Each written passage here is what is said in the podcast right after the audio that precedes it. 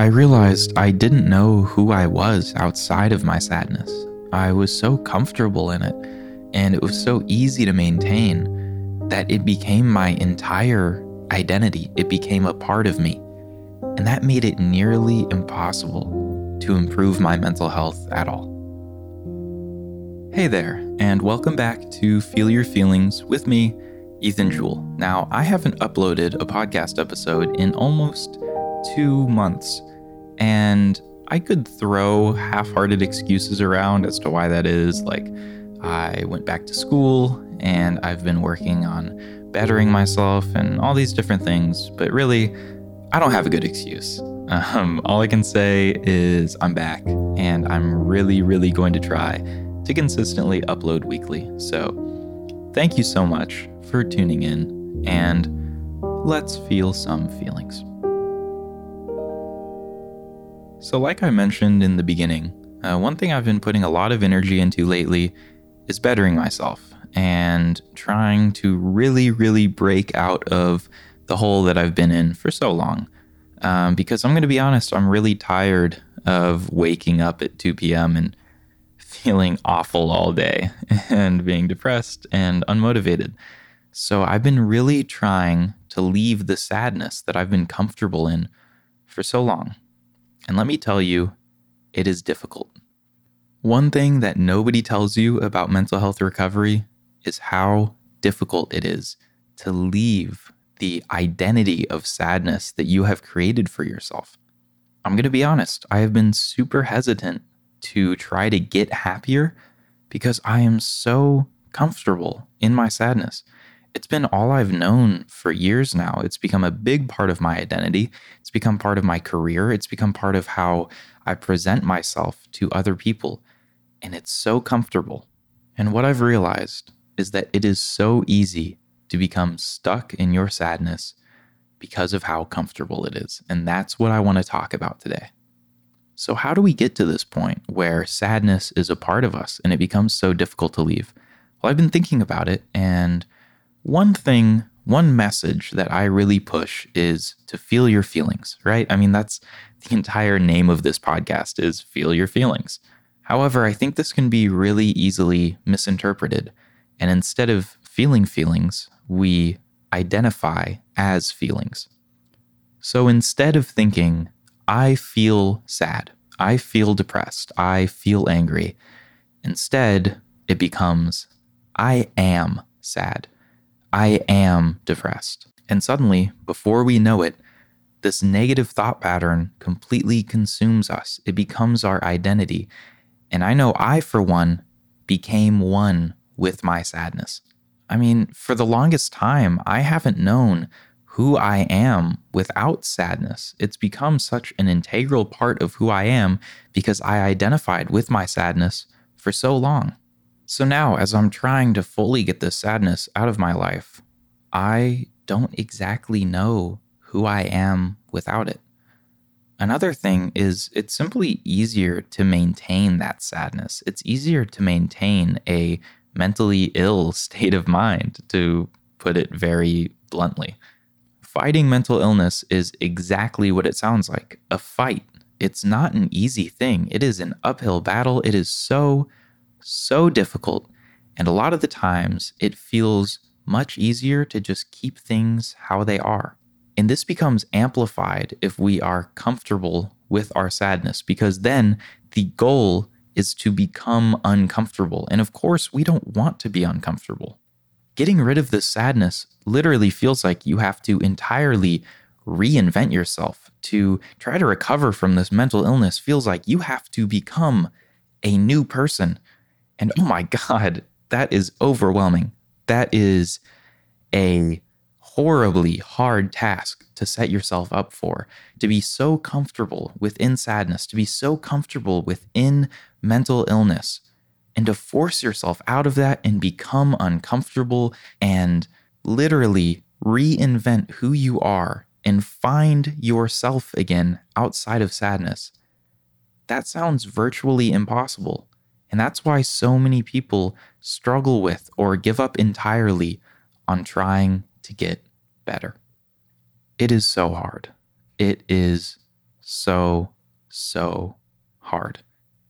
If you have experienced mental illness, depression, sadness, anything of the sort, and if you have attempted to get better, whether or not you are successful, I know that you know what I'm talking about.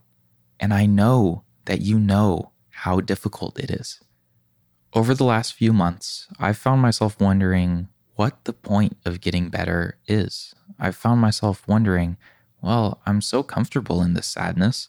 It's such a big part of me. Why should I get better? Why should I get uncomfortable? Why should I have to reinvent myself? And I think I've finally answered these questions. The first and most difficult part of this process for me has been starting. I've had to switch my mindset away from thinking that I have to reinvent myself and thinking that I have to get rid of my sadness entirely.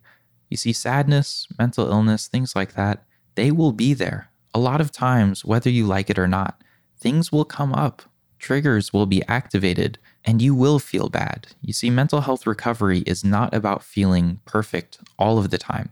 It is about reaching a neutral state and knowing how to deal with negative emotions when they come up.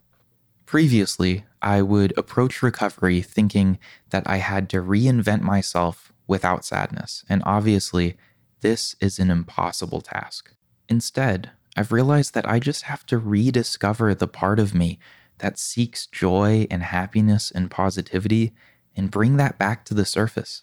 Sure, there will be days where I will get depressed, where I will get sad, where I'll feel like I'm back to square one.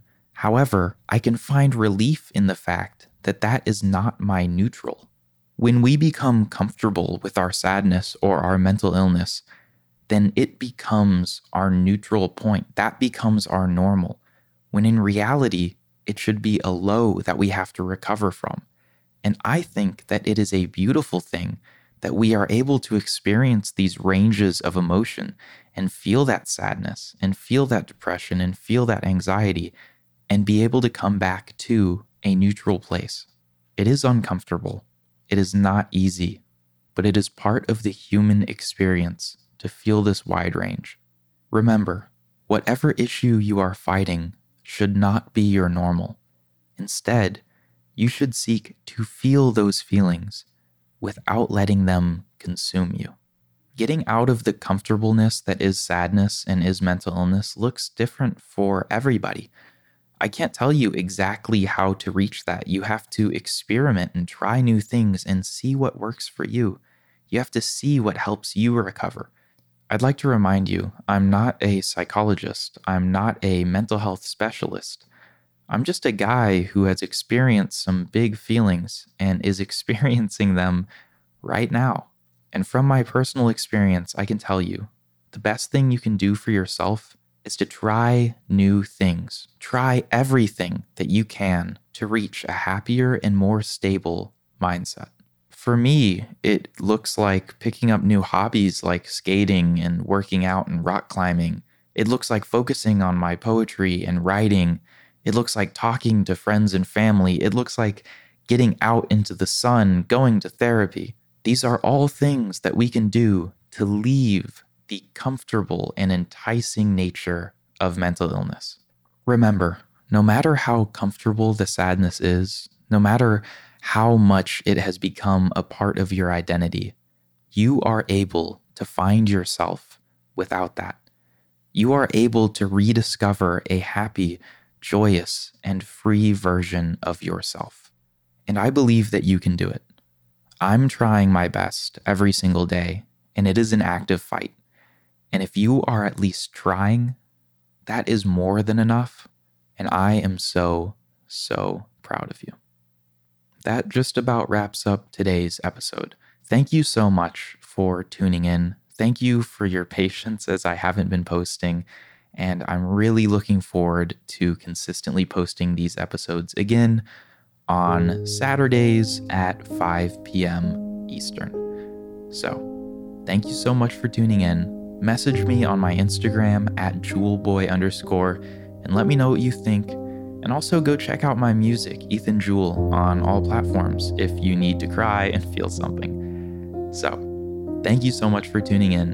And as always, thank you for feeling your feelings with me.